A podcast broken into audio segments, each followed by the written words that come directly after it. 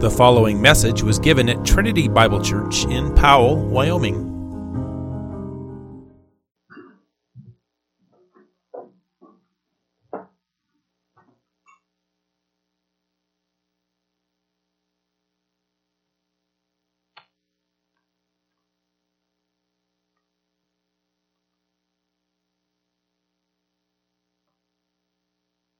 Let's begin with a word of prayer. Father, your word says, Bless the Lord, O my soul, and all that is within me. Bless his holy name. Bless the Lord, O my soul, and forget not all his benefits, who forgives you of all your iniquities, who crowns you with loving kindness and tender mercies, and who heals all your diseases. And Lord, if you would give us benefits like these, we know that you would also not withhold from us kindness and mercy as we open your word. So we ask that the same God who forgives our iniquities, heals our diseases, and crowns us with loving kindness and tender mercies would also feed us. We pray this in Christ's name. Amen. There was a country preacher in North Dakota who traveled around to various small communities preaching in several different churches every Sunday. These communities were so small that they couldn't have their own churches and their own pastors, and so this one pastor would be, in a sense, the pastor of several churches in different communities. And he had a reputation. His reputation was that no matter what was going on, he was thankful for something. Well, one February Sunday, he was delayed from going from one of the churches to a different church because there was a terrible blizzard And he was like 20 minutes late showing up to this next service.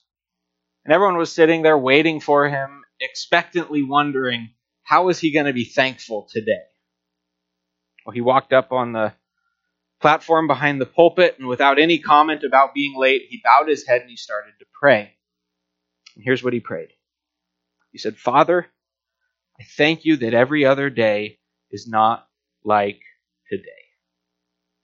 There's some people who, no matter what is going on, they can find something to be thankful for.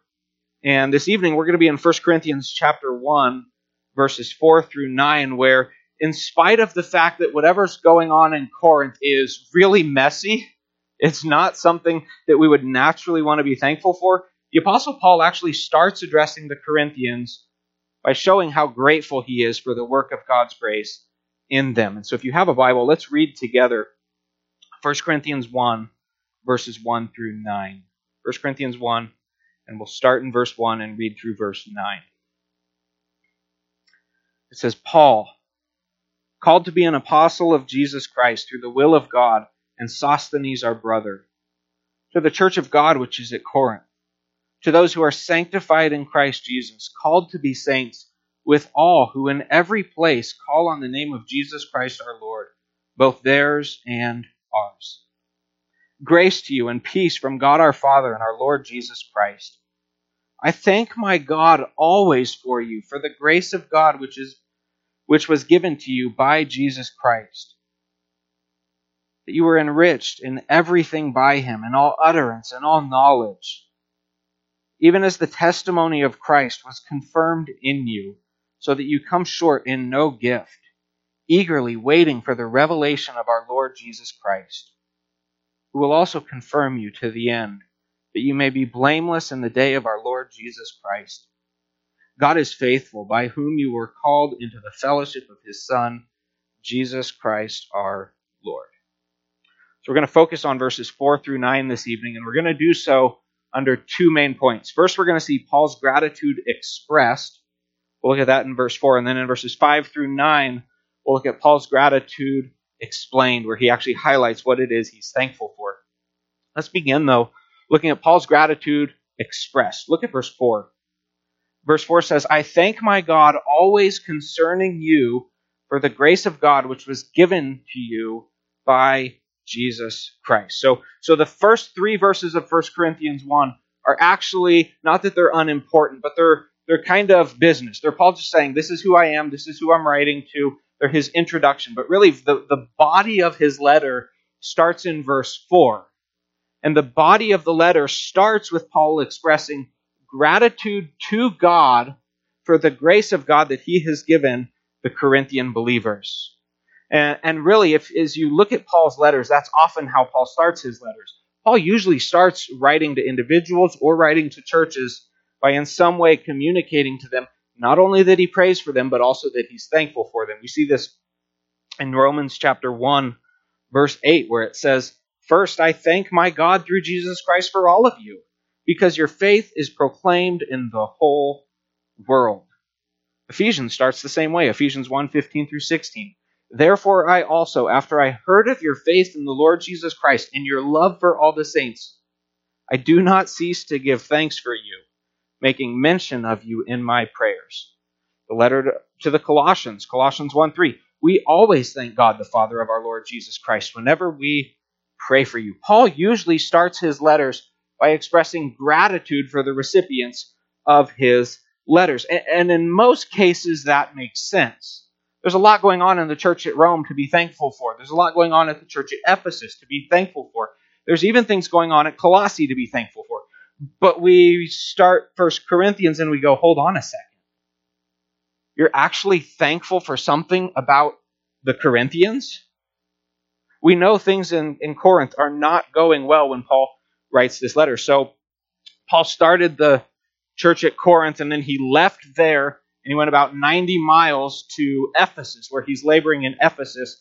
And it's from Ephesus that he writes the book of First Corinthians. And while he's there, this lady named Chloe, more than likely a member of the church at Corinth, writes him a letter or sends some people um, and sends a delegation of people 90 miles to tell Paul, or I'm sorry, 360 miles, not 90 miles. That's how far we live from you.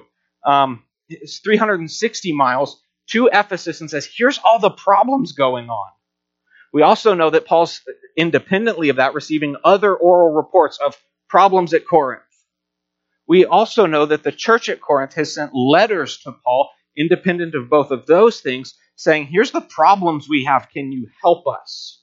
Things are not going well at the church at Corinth. And so, how in the world can Paul start his letter by saying, By the way, the first thing I want to tell you is not here's all the things you're doing wrong. The first thing I want to tell you is, I thank God for you. That becomes even more confusing when you realize the kinds of things that Paul says he's thankful for are actually many of the things they're struggling with.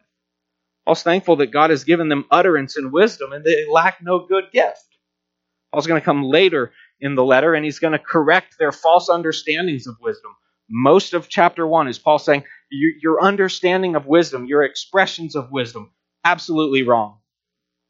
He's going to rebuke their self centered utterances of prophecy and tongues.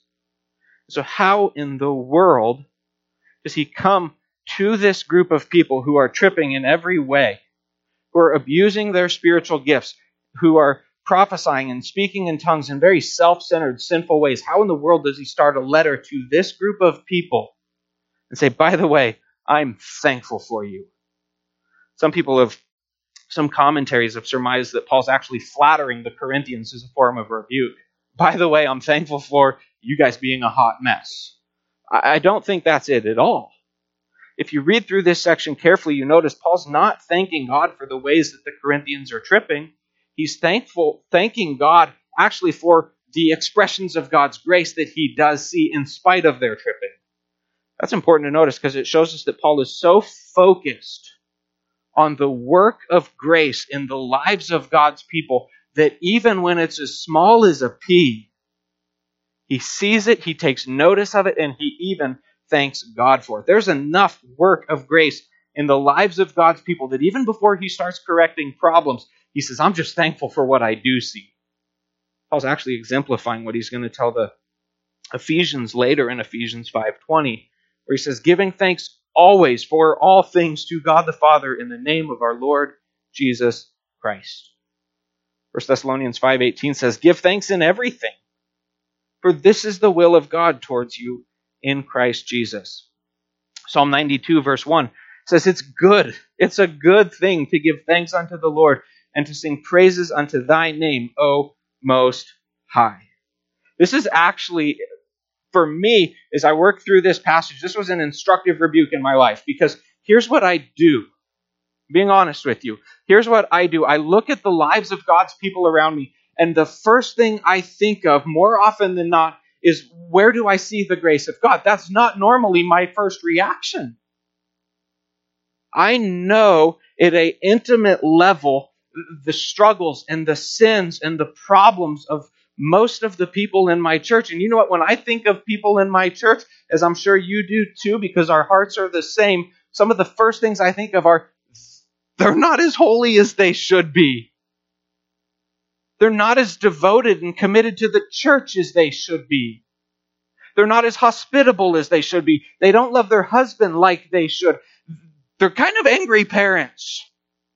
And I could make a huge list of all of the sins and all of the failures and all of the problems and shortcomings of the, the Christians around me. And guess what? Paul could too, but that's not the first thing he does.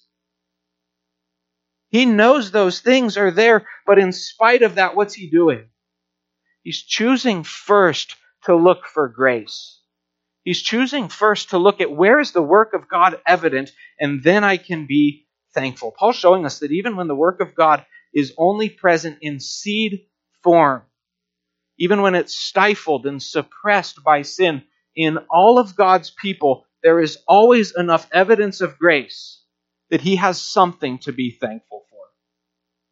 I think we can actually apply that in our own lives. So when I when God was like rebuking me in verse 4 as I worked on this, I took most of an afternoon and I took our church directory and I went through every name of everyone that goes to our church.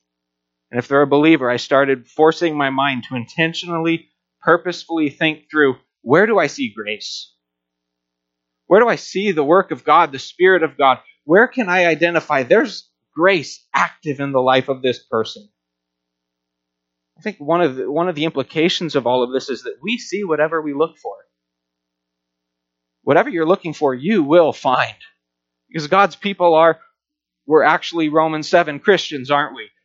We have the Spirit of God in us. We have God working in us. We have grace operative in our hearts, but we also have a remaining flesh. And we say with Paul, a wretched man that I am. The things I want to do, I don't do. The things that I don't want to do, these are the things I find myself doing. That's where we live. And if we look for sin in the lives of God's people, if we look for problems in the lives of God's people, we'll find it. But if we look for grace, if we look for the work of God in the lives of God's people, we will also find it. The second thing Paul does in this section, he starts by expressing gratitude, but then he explains the gratitude. And so that brings us to our second point Paul's gratitude explained. So as you look at verses 4 through 8, you'll notice this is actually one really long sentence. And it's a sentence that in a number of places is hard to identify how do the parts fit together? We're not actually going to break down all the parts since it's a longer section, but the big idea is that Paul is not merely expressing gratitude for the Corinthians, he is doing that, but more specifically, he's expressing gratitude for the work of God amongst the Corinthians, for all the ways that God is working in and among them. And so, what he does in the rest of verses 4 through 8, or 4 through 9, is he actually takes the, the various areas where he sees the grace of God working, and he breaks it down and he starts highlighting here's where I see the grace of God working. The first reason for Paul's gratitude is in verse 4. He says, I thank my God always concerning you for the grace of God which was given to you by Jesus Christ. So the first reason that he's thankful there is he's thankful for the grace of God that was given to the Corinthians by Jesus Christ. Now, as you, as you think about that, you have to understand and think about who are these Corinthians? Who are these people that Paul is thankful for? As a whole, the, the city of Corinth was one of the most pagan places you could imagine. They were one of the most idolatrous people you could imagine. They were some of the most fleshly people you could imagine. So, so what happened was there were actually two Corinths in history. There was an original Corinth, and that got decimated. And then they realized actually that was probably a bad idea. We should rebuild Corinth because of the way it's situated between these two seas. And so they rebuilt Corinth. And when they did, what that did is it brought people from all over the world to this place very quickly. And it soon became this massive business hub where there's commerce, there's religion, there's people from all over the world. And what happens when you get people from all over the world together? They bring their idolatry, they bring their sin, they bring their economy, they bring all of the things that are evil, and it's all centered here in Corinth. And so, in a lot of ways, the ancient city of Corinth was kind of like a combination between New York City and Las Vegas. That's how you should think of who these people are. The city of Corinth was known for such sins that it would have been it would be actually inappropriate for us to talk about them in polite company. These are some of the most unlikely people to be God's people. And as Paul sits back and thinks about how in the world did a church spring up here? How in the world does God find his people amongst a people like this? He knows it's owing to one thing, and it's not Corinth. It's owing to the grace of God. And so he starts this section by saying, I thank God whenever I think of you. I thank God for the grace of God that is obviously at work among you. That's, that's where he starts. And it only makes sense that he'd start there because at every point the Corinthians are God's people because of grace. Their salvation's entirely of grace. We know their salvation's entirely of grace because at every point that's how Scripture talks about salvation. Romans 11 verses 5 and 6 say, even, even so then, at this present time, there is a remnant according to the election of grace. And if by grace, then it's no longer of works. Otherwise, grace is no longer grace. Before the Corinthians did anything good, before they did anything evil, before they even existed, there was an election according to to grace that took place in the eternal council of God. And God chose these people for salvation. How? Because he was like, I need some Corinthians on my team? No. He did it by grace. You know, they weren't just elected by grace, they were also justified by grace, because that's what Romans 3.24 tells us. Being justified freely by his grace through the redemption that is in Christ Jesus. But they weren't just elected by grace and they weren't just justified by grace. They are also being sanctified by grace. That's what Titus 2:11 and 12 tell us. For the grace of God that brings salvation has appeared to all men doing what? What is the grace of God doing in the lives and hearts of God's people? Here's what Titus tells us it's doing. It's teaching us. Teaching us that denying ungodliness and worldly lusts, we should live soberly, righteously, and godly in this present age we also know the Corinthians are going to be glorified. How? By grace, right? So they're chosen in eternity past by grace. They're justified experientially in time by grace. They're being sanctified by grace, and their salvation will reach its consummation at the return of Christ by grace. Romans 8:30. Moreover, whom he predestined, these he also called. Whom he called, these he also justified. And whom he justified, these he also glorified. Who glorifies them in the end? Who glorifies us in the end? We don't get glorified by works. We don't get glorified by self effort. We don't get glorified by anything in, about, or because of us. We get glorified by God because of grace. The Corinthians don't deserve to be saved. You and I don't deserve to be saved. They haven't earned their salvation. There's nothing in them or about them that would make them stand out for salvation. They get saved because and only because of grace. And so, because their salvation is in every way and at every point a salvation of grace, Paul starts his letter by saying, When I think of you, I think of grace. I, have no other explanation for who you are. Oh, you're, you're still a hot mess. But when I look at you, there's, there's evidence that the saving grace of God is clearly there in the church at Corinth, and it makes me happy, so happy, that I come back and I thank God for it. Now, if that's true of the Corinthians, and it is, isn't that also true of all of God's people? As we think about who we are as God's people, as you think about the Christians around you, who are we? We're not who we are because of us. We're who we are because of grace. Because in eternity past, God graciously chose to love us. In the past, God graciously chose to send His Son into the world to redeem us, to live vicariously a perfect, righteous, sinless life in my place. to lay down his life on a cross in my place, to take the wrath of God that I deserve in my place. He didn't do that because I deserved it. He is sanctifying me entirely of grace. He will one day glorify me entirely of grace, which means that we, as we think about what it means for me to be a Christian, what it means for you to be a Christian, we are debtors of grace. And we have nothing to do but turn around like Paul and praise God for his work. And then what Paul does in the rest of this long sentence is he shows the Corinthians several aspects of grace that cause them to be thankful. The first aspect of grace is in verse 4, where it tells us it is by Jesus Christ. The phrase by Jesus Christ is what's grammatically called a locative of sphere. And, and what that means is it's showing us that grace is received in the sphere, in the in relationship to Jesus Christ, in the atmosphere of Christ, in our experience with Christ, around Christ. In theological terms, we would say it's in our union with Christ. And Paul's telling us that while, while grace does come from every member of the Trinity, God the Father is gracious, the Holy Spirit is gracious, Jesus is gracious, all three members of the Trinity are gracious. This is a divine attribute that's true of every person of the Trinity. But what Paul's doing is he's saying that the grace of God is actually mediated to us in our relationship with, in our union with Jesus. And so it's not simply grace.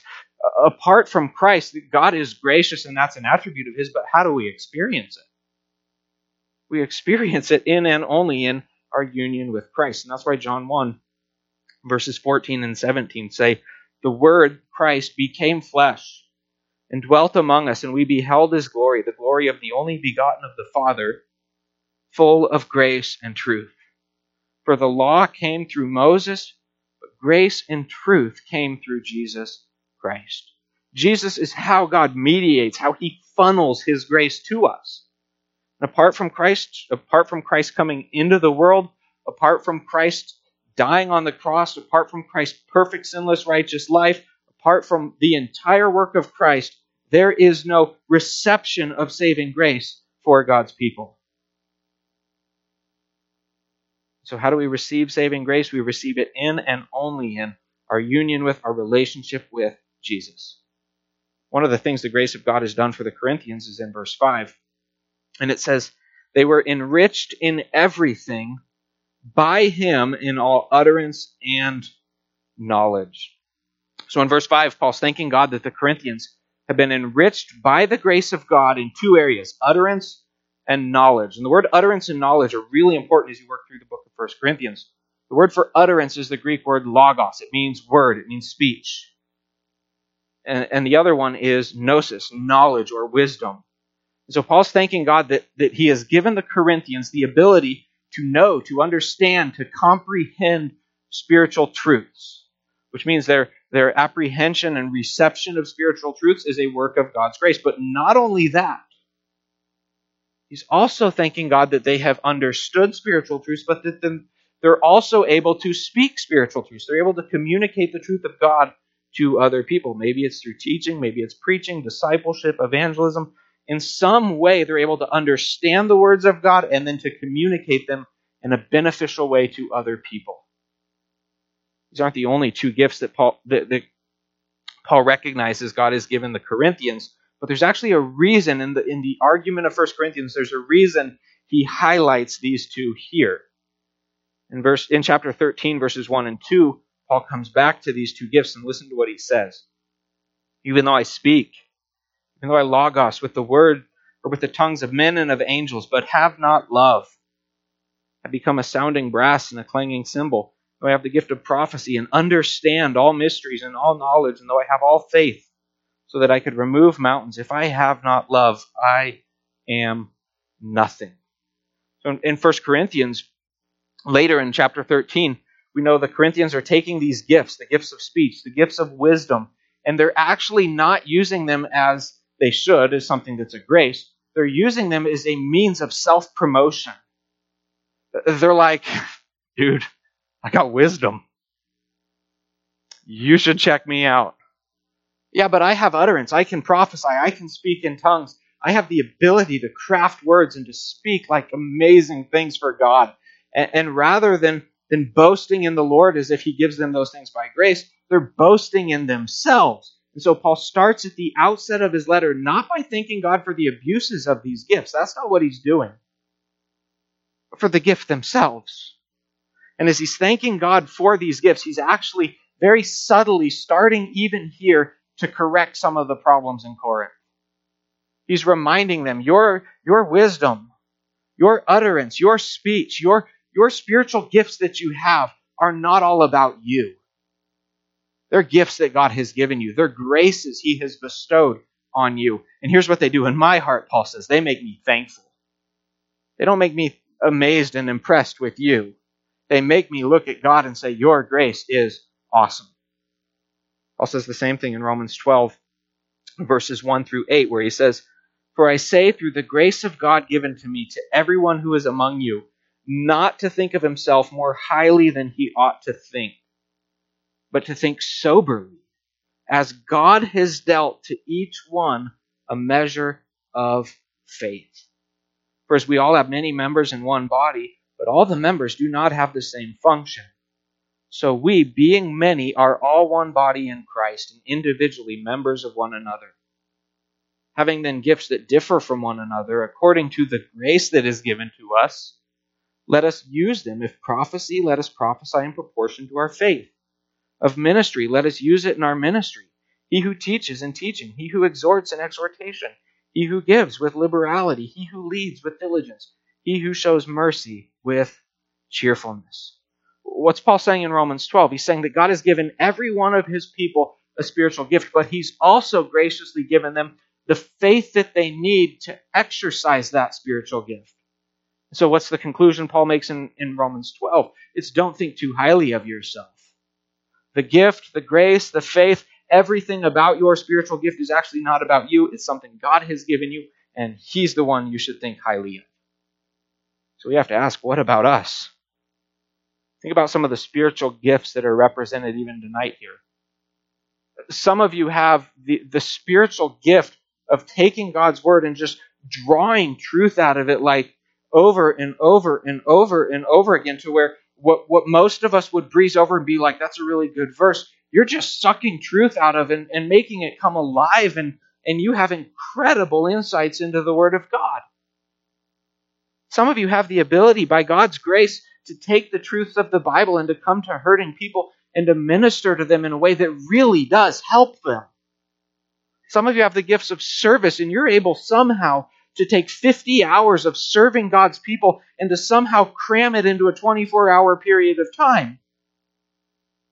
God has given each and every one of his people some kinds of spiritual gifts. And the question that this passage raises from us is what do we do about them? We boast in ourselves and think, look how amazing I am in, in my insights in the Word? Check out how good I am at counseling and helping people. Or do we do what Paul does and do we recognize that our spiritual gifts are a grace? There's something God has given us, He's bestowed them on us. Therefore, we cannot boast in ourselves, but we have to boast in our gifting in Him. Next aspect of God's grace that Paul highlights is in verse 6. And he says, even as the testimony of Christ was confirmed in you. In verse 6, Paul's thanking God for the Corinthians that God showed the grace that God showed them when God confirmed Paul's testimony about Jesus to them. And so, what does that mean? What does it mean that God confirmed Paul's testimony about Jesus to them? It means that when Paul was preaching at Corinth, when Paul was sharing the gospel with the Corinthians, there was something else going on. God's Spirit was actually working in the lives and in the hearts of God's people, taking the truth of what Paul was saying and confirming it to them, making it believable to them, opening their eyes, opening their hearts, opening up their spiritual receptors so that they did not reject it as foolishness, but so that they embraced it as life. Uh, the Holy Spirit was working through Paul's preaching to, to take the truths of the gospel and to give them faith. In other words, Paul's taking the Corinthians back to the day of their salvation, the moment they were converted. And he's showing them that their very act of belief, their reception of the truths of the gospel, was not because of them. They can't even boast in that. They didn't believe in Christ because they were smart enough. We looked this morning in 1 Corinthians 1 um, 26 and 27, 28 and 29 this morning, where Paul says, Not many of you were wise. Consider your calling, brethren. Not many of you were wise according to the world standards. They can't even boast in their own spiritual receptivity. They believed because and only because the grace of God was operative in the preaching of the word and confirming the truth of the word to their barren hearts. Albert Barnes writes The gospel, it is here called the testimony of Christ. It was proved to be divine by the miraculous attestation of the Holy Spirit. It was confirmed or made certain to their souls by the agency of the Holy Spirit, sealing it to their hearts. So Paul comes and he thanks God that the gospel was confirmed to them, that Paul's message to the Corinthians was, was made believable, was, was actually faith producing, because Paul knows that that's the only place faith comes from. You're saved by grace alone, through faith alone, in Christ alone, and all of this is a work of God alone. Philippians 1:29 actually says the same thing. It just says it more clearly when it says, "For to you it has been granted." There's it's actually the same word that's used here. It's graced. It's been graced to you on behalf of Christ, not only to believe in him, but also to suffer for his name's sake. Why does anyone believe? Because it's been graced to them. And that's what Paul means when he says that the work or that his message has been received and confirmed in their hearts by God. So, why does anyone believe in Christ? Why do you believe in Christ? We'd say, I believe in Christ because I believe in Christ. And Paul would actually say, well, that's true, but there's something else behind the scenes. You believe in Christ because the gracious Spirit of God was confirming the gospel to you and making you believe. Then in verse 7, Paul highlights another aspect of God's grace. Notice what he says in verse 7. He says, So that you come short in no gift, eagerly waiting for the revelation of our Lord Jesus Christ. If you have some of the more modern translations of verse 7, some of the more modern translations do you a disservice in verse 7, and they actually add the word spiritual in front of the word gift. If you have that, you'll notice the word spiritual is in italics. It's in italics because that means it's a word that the translators added hoping it would be helpful to us. I don't think it's actually helpful to us here. The reason I think that's a disfavor to us is because the word gift, the Greek word that gets used here, is the Greek word charisma. It can be translated one of two ways. It can be translated gift. That's how most translations take it. And so some translations put the word spiritual in front of it, making us think what? that he's talking about spiritual gifts. He's talking about tongues and prophecy and generosity and those kinds of things. Or it can also be translated simply as grace, because at the end of the day, even spiritual gifts are graces. I don't think Paul's talking about spiritual gifts the way we normally think about them. I think Paul's talking about an all encompassing understanding of every kind of grace that the Corinthians have needed, need presently, and will need. The reason I think that is because in verse 7, these gifts, these graces, are things that they will need as they are waiting for the revelation of Jesus Christ. The revelation of Jesus Christ is clearly a reference to the second coming of Christ, the return of Christ. And Paul's telling us that, that, that in the meantime, in the dash between the first coming of Christ and the second coming of Christ, every grace you need for that period of time, every gift you need, everything that God could give you that you could possibly need, He is giving you. You come short in no grace. That's what He's saying. So when Paul tells us you come short in no grace, I take that to mean there is no grace that God has that He is withholding from His people.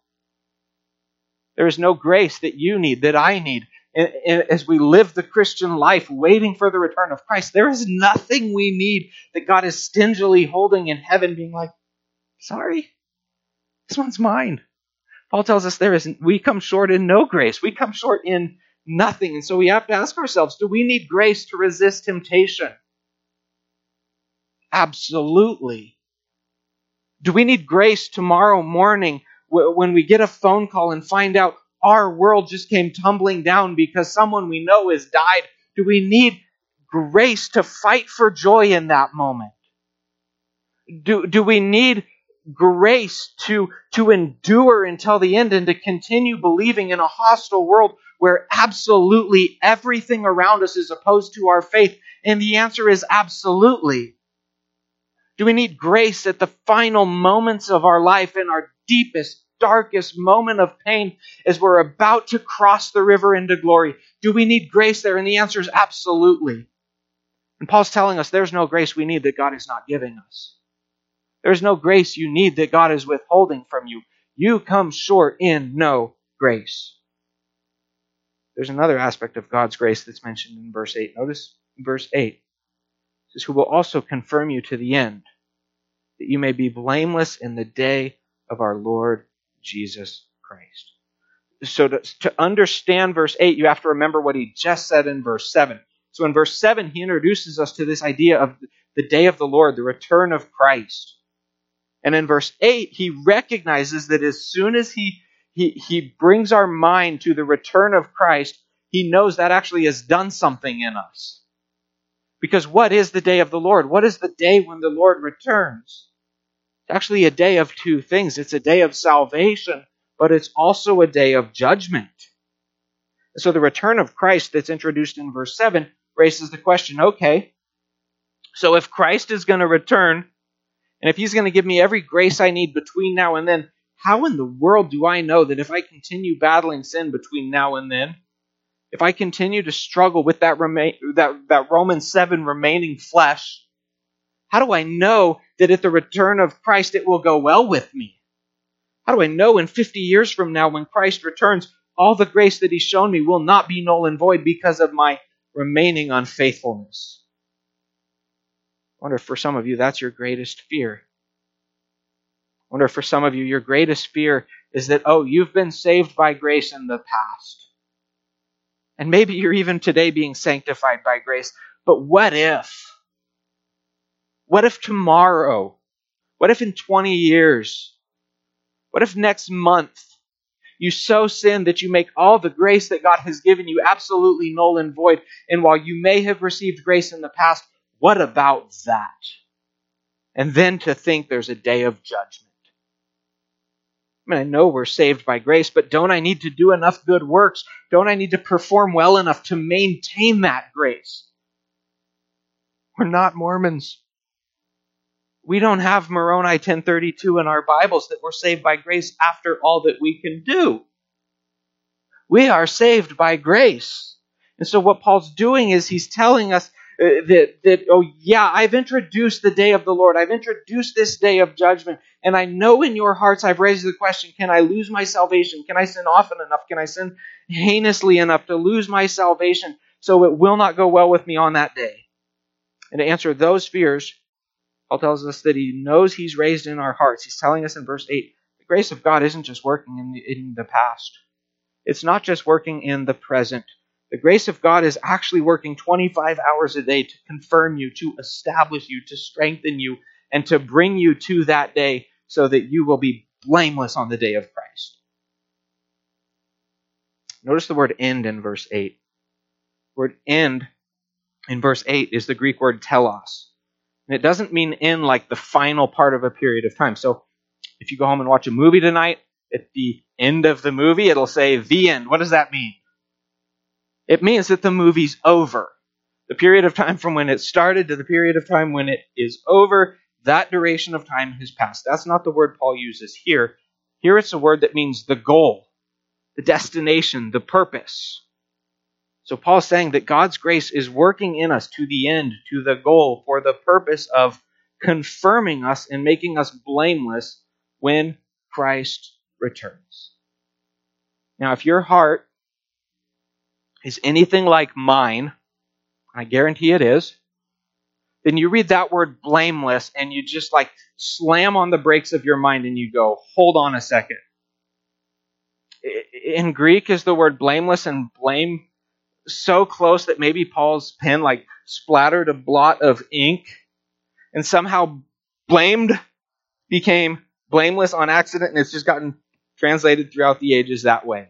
How in the world can Paul say that God's grace is working in our hearts to preserve us?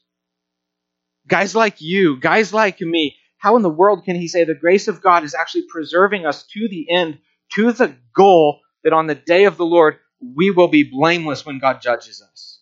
There will be no accusation brought against me on that day. Blameless? Really, Paul? Is that what you mean?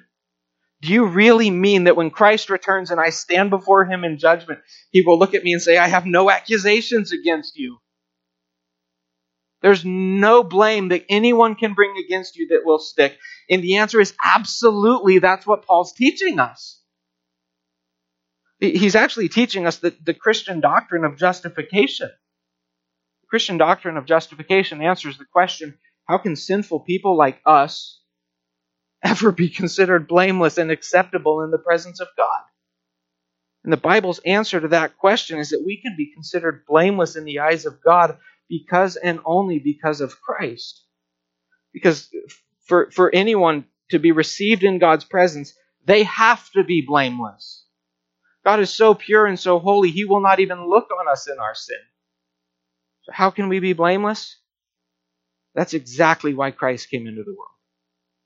So, so Christ comes into the world and He represents us in two different ways. First, He represents us for the entirety of, of His life and what does he do? Does he do what we have done? Does he do what every person before him has done? Does he fail to keep the law of God? Does he trample the law of God? Does he blaspheme his Father? Does he break the laws of God? Absolutely not. He lives a blameless life.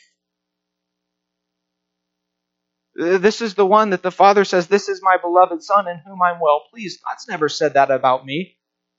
God's never said that about you apart from Christ. God says that about and only about Christ. And what does Christ do with his perfect life? Why what's the, the life of Christ all about? Oh, he is God. For sure. He did those things because they were right. He did them because they were because he's God. But more than that, he did those as a man. That's why he had to come into the world. He did those as our representative, as our second Adam who represents all of his human race so that he can take this perfect, awesome, sinless life in exact conformity to the will of God that he has lived, and he can then give it to us and clothe us in it like something we wear on Judgment Day. That's how you can be blameless. But he did something else too, didn't he? Because the doctrine of justification doesn't just answer the problem of our lack of righteousness, it also answers the question of how in the world do I deal with the sins that I've already committed? And Christ represents me there too. He represents you there too. Because at the end of that 33 year life, he then, so he lives his perfect righteous life to give to us, but then at the end of his life, he takes my sin and my sorrow and he makes them his very own. He puts my sin on himself and he goes to a cross and he suffers in my place. He makes the payment for my sin. That's why 2 Corinthians 5:21 says God made him who knew no sin to become sin for us. Why? So that we might become the righteousness of God in him. So Paul can say that God's grace will keep you blameless until the day of Christ, and you will stand on that day just as Paul stands, not having a righteousness of your own that comes through the law, but the righteousness that comes by faith as you are united to Christ and you receive everything that He is and has. You will stand blameless, not because you are personally blameless, because you're not. You will stand blameless the same way anyone stands blameless, because you stand in Christ. Romans 8, 33 and 34 also talks about this and says, Who will bring a charge against God's elect? And I'm like, Me? My conscience is like jumping up and down, screaming, I will. Here's what God's answer is Who will bring a charge against God's elect? It's God who justifies. Who is he who condemns? It's Christ who died and furthermore is also risen, who is even right now at the right hand of God, always making intercession for us. This is actually really practical for us. Because Paul is teaching us that God's grace is so at work in the lives and hearts of God's people that for everyone who has truly received saving faith, they will also receive persevering faith. They will receive persevering grace, and they will be kept up into the very end, believing in Christ, clothed in Christ, in union with Christ. And it's all from eternity past to eternity future. It's entirely of grace, which means it can never be lost. I wonder if you lack assurance today in the Christian life. And maybe you lack assurance because you're constantly evaluating your, your Christianity off of how you did today, off of how you did yesterday, off of how you'll do tomorrow. And, so, really, we think about our standing before God and our blamelessness based on our performance. And so, today I'm doing awesome. It's Sunday, right? I mean, I've probably only sinned like 6,000 times today. I'm doing pretty good. Today I feel blameless, but what do I do tomorrow? Well, tomorrow I don't live off of the high of today, and I come crashing down, and it's 8,000 sins tomorrow. And really, I think about my standing before God the same way a nerdy high school girl thinks about her relationship with the high school quarterback. We grab a flower and we go, He loves me, He loves me not.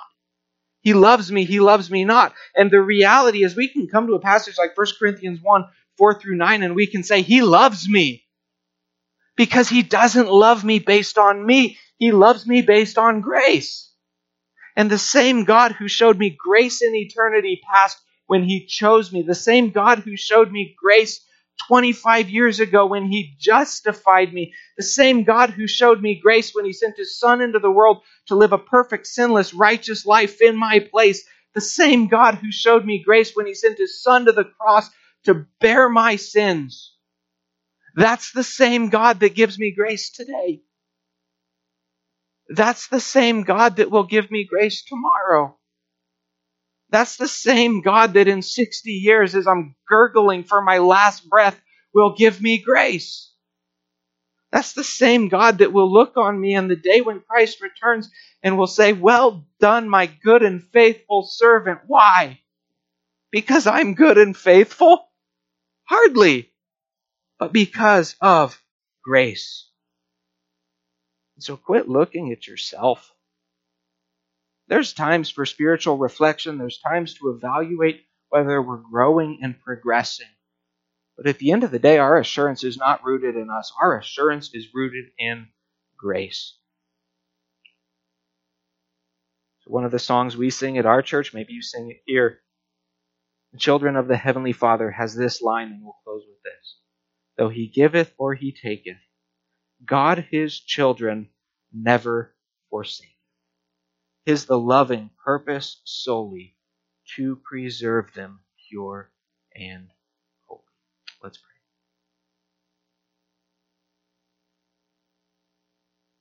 Father, we love your grace. We love your grace because it's our only.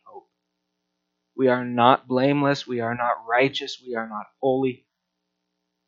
Lord, we are wholly unrighteous and we are wholly unholy. But Lord, because of your grace, you have chosen to unite us to Christ by a faith that you have created. By your grace, you will cause that work to continue to endure, to grow, to persevere to the goal that we will be blameless in Christ. And Lord, until that day, I pray that you will increasingly give us hearts like you've given the Apostle Paul to simply look back at you and thank you and praise you for grace. We pray this in Christ's name. Amen. You have been listening to a message from Trinity Bible Church in Powell, Wyoming. To receive more information about Trinity Bible Church or to support the ministry, go to tbcwyoming.com. That is tbcwyoming.com.